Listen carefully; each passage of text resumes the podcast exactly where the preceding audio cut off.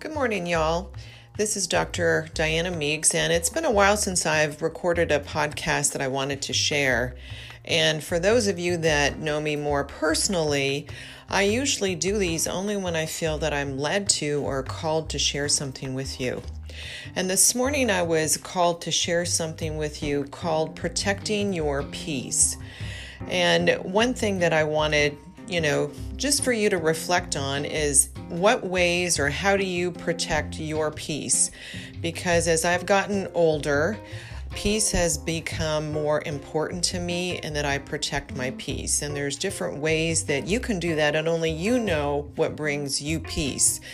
And uh, recently, earlier this year, I downsized, so I'm in a, a smaller home, less upkeep and work and that has brought me some some mental peace some physical peace some financial peace in various ways but also it's much quieter here the only sound i typically hear maybe the the odd child playing in the street which is a happy sound and also the sound of birds chirping, which is a very relaxing sound. But no traffic anymore, no no honking, no garbage trucks that I hear that wake me up in the morning.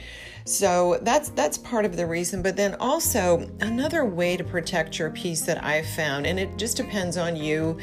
And some people can be intuitive, some people are empaths, so you can feel or sense the vibrations of others around you, or when you walk into a room, you can get a sense of something is negative, dark, you know, happy, sad.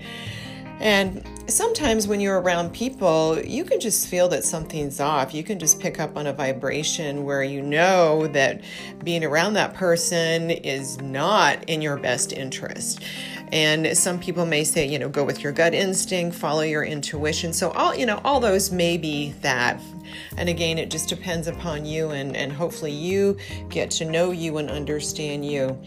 But I was just called to share with you this morning that it's so important to protect your peace. And, and right now, my whole mantra again as I've aged and downsized and um, you know getting into the you know looking on the retirement horizon but protecting my peace and just finding things that bring me joy and happiness and really at the end of the day that's what it's all about that uh, when I look back I want to think okay you know did I do the best I could today and take one day at a time. Sometimes it's one hour at a time. But just try to, whatever you do, whatever decisions you make, wherever you go, try to protect your peace around, you know, others. What, whatever you do, choices you make, things you listen to. Um, you know, there's there's many many ways, things that you read, watch, etc. So, anyway, I just wanted to share that with you today, and I hope you make it a great day. And until the next podcast, have a blessed day.